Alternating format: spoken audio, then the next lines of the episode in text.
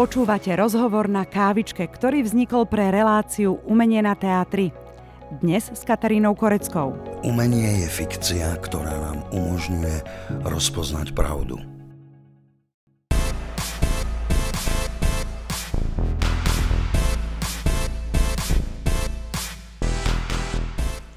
Dnes som pozvala na kávičku môjho dlhoročného priateľa, tanečníka, ale aj veľmi dobrého otca, Jara Bekra.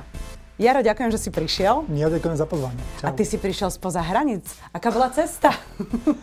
Upršaná, ale pohode. Ako. Ty si tanečník. Čo robia v tomto čase tanečníci, keď vlastne e, asi veľmi netancuješ možno maximálne doma? Tanečníci nerobia už cez rok nič nesmú robiť. A jedine ľudia, čo majú tanečné školy, tak sa snažia to nejak vykrývať online tréningami. A čo robíš teda ty? Ja tiež v podstate snažím sa nejakým spôsobom udržať pri živote môj projekt United Movement. Je to taký edukačný projekt. Je to čím ďalej tým horšie, samozrejme. Pretože žiadna firma, ktorá nevie, čo bude o pol roka reálne, tak nechce ani náznakom začať nejaké spolupráce, ktoré keď ja mu poviem, že poďte, poďme sa o tom rozprávať, po, poďme podpísať zmluvu, ten projekt je o pol, o tri roka o rok, každý proste povie, že, že sorry, že toto nie je teraz, v tomto období určite nie. No a popri tom sa starám o rodinu, v podstate o deti aj s Monikou. Vy žijete teda v Rakúsku a vaše deti chodia do rakúskych škôl, to znamená, že vlastne sa učia po nemecky a ty si povedal, že sa s nimi učíš. Takže povedz, ako to prebieha. Ty máš takú dobrú nemčinu? Amdam des. Jasné. no, moja Nemčina skončila na Amdam Des. Ale je to super pre mňa napríklad naozaj, že, že ja si musím veľa vecí googliť znova a znova si pospomínať, čo som sa učil ja, matematiku, geografiu proste a tieto veci. A hrozne ma to baví, lebo ako keby ma to nejakým takým spôsobom refreshlo, lebo v podstate naozaj myslím, že to každý potvrdí v mojom veku, už sme takí trošku už aj oddychujeme veľa a nejakým spôsobom sa určite by ma nikto nepresvedčil, aby som začal one googliť niečo o matematike alebo o, o gramatike nemeckej. No, takže v podstate tieto veci musím robiť. A boli prípady, kedy zo Zarov som proste Zara donesla nejakú úlohu domov a ja som povedal, počúvaj, dobre, daj mi 15 minút vchod do izby a rob si iné úlohy. A som si musel rýchlo vygoogliť a proste pozrieť tú tému, čo sa vlastne idú učiť. Takže pre mňa je Rakúsko takým etalónom kultúrnosti. To je podstate historicky dané. Je to podstate jeden veľký národ, kde sa narodilo strašne veľa umelcov a oni si ich vážia do dneska. Vidím, čo sa Zara učí. Proste Zara bola tretiačka na základnej škole a vlastne oni sa učia o Haydnovi a o Straussovi a o Amadeus Mozartovi. Trošku im to ako, ako už od malička dávajú, že toto sú ľudia, ktorí sa tam narodili. A počúvajú samozrejme v aute Falka. A ktorý je váš obľúbený Falko? Uh, nie je ten ja myslím ten... Ja viem, že ten spevák. no, akože Falko, eh, ja mám rád Falka kompletne, ak, ak bol celý. Dokonca mám aj ten film na DVDčku doma o ňom. Ale to je zase dané tým, eh, ja som v tom vyrastal, v podstate keď som mal 15, tak to Grosece na ORF, čo sme pozerali a, a dokonca vlastne jedno Grosece sa natáčalo tu na Ružinové a tam dokonca Falko bol. Akože on bol v To som ja nevedela o tebe, no, že ty no, si fanúšik Falka. No áno, akože tak fanúšik, v tej dobe som si nemohol úplne veľa vyberať, ale keď som videl Genie klip, tak to som bol úplne že hotový, akože, lebo týpek spieva v kazajke a zabil dievča a proste to som bol, že wow.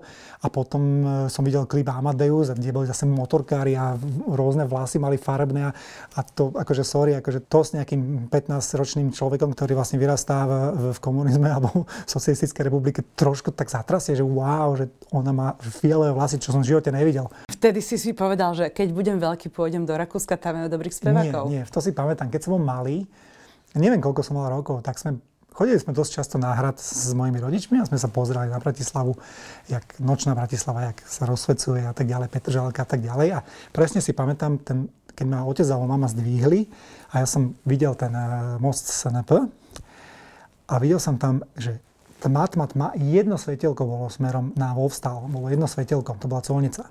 A že nič. A tam som videl, že jedno auto tam ide takto. A ja, že čo to je? Ja som sa pýtal, naši, že to je colnica a tam je Rakúsko. A ja si presne do dneska pamätám presne ten pocit a vedel som, že tam sa v živote nepozrieme. A, Pamätáš a ďalej, si ešte aj na to, keď si sa prvýkrát dostal do Rakúska? Pamätám si na to. absolútne puberta som mnou ma fackala totálnym spôsobom, akože to, buď rada, že, že som nebol vtedy tvoj syn, alebo že tvoj syn takýmto niečím neprechádza. Ináč aj ja to mám dosť ťažké doma, musím povedať. ja som nosil detkové boty, ale také detkové boty, čo ja neviem, kde som ich vyhrabal niekde, no boli, boli zo spodu občas ma pichol nejaký do nohy, lebo to bolo tak správne, to boli detkové topánky. Mal som tak úzke gate, že nechápem, jak som si ich mohol narvať na seba. Nechápem to proste do dneska. Texasky boli dostať iba také tie farby, tie prekonky, tie tmavé modré a ja som chcel mať bledomodré. To znamená, že som ich šúpol do sava alebo do niečoho, čo sa odfarbovalo, či jak sa to volalo dúha, alebo ja neviem čo. Bolo to vidno, že som si ich odfarboval doma vo, vo Vajlingu. A do toho som mal taký, taký Hubertus a na klope som mal verejnosť proti násiliu znak. A myslel som si, že som strašne cool. Samozrejme, lebo ako byť cool v tej dobe, to je niečo ako, že niečo tak základné, ako dýchať, alebo piť, alebo jesť. A byť cool, to proste, keď by si, keby som prestal byť cool, zomre. tak zomre, keď není cool. A teraz naši ideme do Rakúska, ja že, je, do Rakúska, jak všetci, vieš, proste klasika. Takže sme tam išli, a oni išli do tej Billy a ja, že tam teraz s vami ja nepôjdem do Billy, lebo však akože dvojkilovú kávu kupovať, to je presne to, čo tak nechce robiť tak ja som čakal na, na chodníku a išla okolo taká sympatická baba, asi v mojom veku alebo čo, a usmiela sa na mňa, ne? tak ja akože cool, tak možno som dal nejaký taký akože pol úsmev a ona išla dovnútra, ne? tak ja že som sa aj páčil, alebo, som, alebo dobre vyzerám a tak ďalej. A ona pila a kúpila jedla a donesla mi to, lebo som vyzeral ako bezdomovec. Takže toto bola tvoja Toto prvá návšteva Moja prvá návšteva Rakúska. Som dostal sačok a išla preč. A teraz ja som tam stál s tým sáčkom, som teraz normálne pozrel. V tom bola tá žemla, čo oni v bile spravia, no, že, že žemla so salámom, neviem čo, malé haribo cukriky a, ne, a nejaký džusik. A ja v tom, že totálna hamba ma, no, že ma odkrvilo. Teba Rakúsko v prvom momente tak dosť sklamalo, a potom si sa tam ja rozhodol... Ja som sám seba sklamal, čo si tam nahovára, že si cool. A potom si sa rozhodol tam vlastne niekde. žiť a vychovávať svoje deti. Ale povedz mi, že čo tebe dávajú tie deti? Mne deti dali veľa a do určitej miery mi ovplyvnili život v tom dobrom slova zmysle. A hrozne v nápätí pozorujem, že, že kam to celé povedie a už teraz rozmýšľam, ako sa jej bude dariť v živote, čím bude, koho bude mať za partnera, či s ním bude šťastný, alebo či to bude nejaký hajzel, ktorý budeme ja naháňať. Ja som Zare akože ja tak povedal proste, že keď budem mať chalán, ktorý jej bude ubližovať, tak ho dobiem. a potom som si uvedomil vlastne, že keď ona bude mať chalana, tak ja už budem mať niečo cez 60, budem na smiech akorát, tak vieš. Tak oni počkaj zara, že áno, že budeme, budeme cez 60, keď budeme ten typek 18, tak ma jedno ráno sunda asi. Tak som povedal, dobre, nedobiem ho, nacúvam na ňo autom. Záre zo srandy. tak sme sa na tom zasmiali obidvaja samozrejme. A ty máš ešte aj syna toho Lea. Čo mi hrozne na ňom vyhovuje, že má veľmi, veľmi veľký zmysel pre humor. Leo je taký, ak ja si myslím, že veľa chalanov, 7-ročných v podstate, tak samozrejme chodí do tej školy. Je absolútne hotový z dinosaurov a, a musí mu strašne obmedzovať PS4, samozrejme, lebo furt by hral, Ligo Jurský park by hral stále. Tancuje veľmi dobre, má super rytmus, spieva dobre, no má sluch a hraje na gitare teraz. A on vlastne hovorí, že nechce byť tanečník, nechce byť nič, od začiatku tvrdí, že bude mať rokovú kapelu. Tak vlastne má takú hračkarskú gitaru. A došiel som domov a, a Leo pred svojou izbou stál. Mal tam taký ten malinký repračík so, so svojou tabletu pustenú hudbu, nejaký ACDC alebo zase niečo, čo počúval, takéto metalové. Mal tú detskú gitaru v sebe, stál tam v pyžame a mal čapicu dole a povedal, že mu tam mám házať peniaze. Takže to malo minulý rok, to mal 6, 5,5, 6, 6 rokov. Jaro, ďakujem, že si prijal moje pozvanie na kávu ja a že si prišiel z Rakúska na Slovensko v tomto náročnom čase.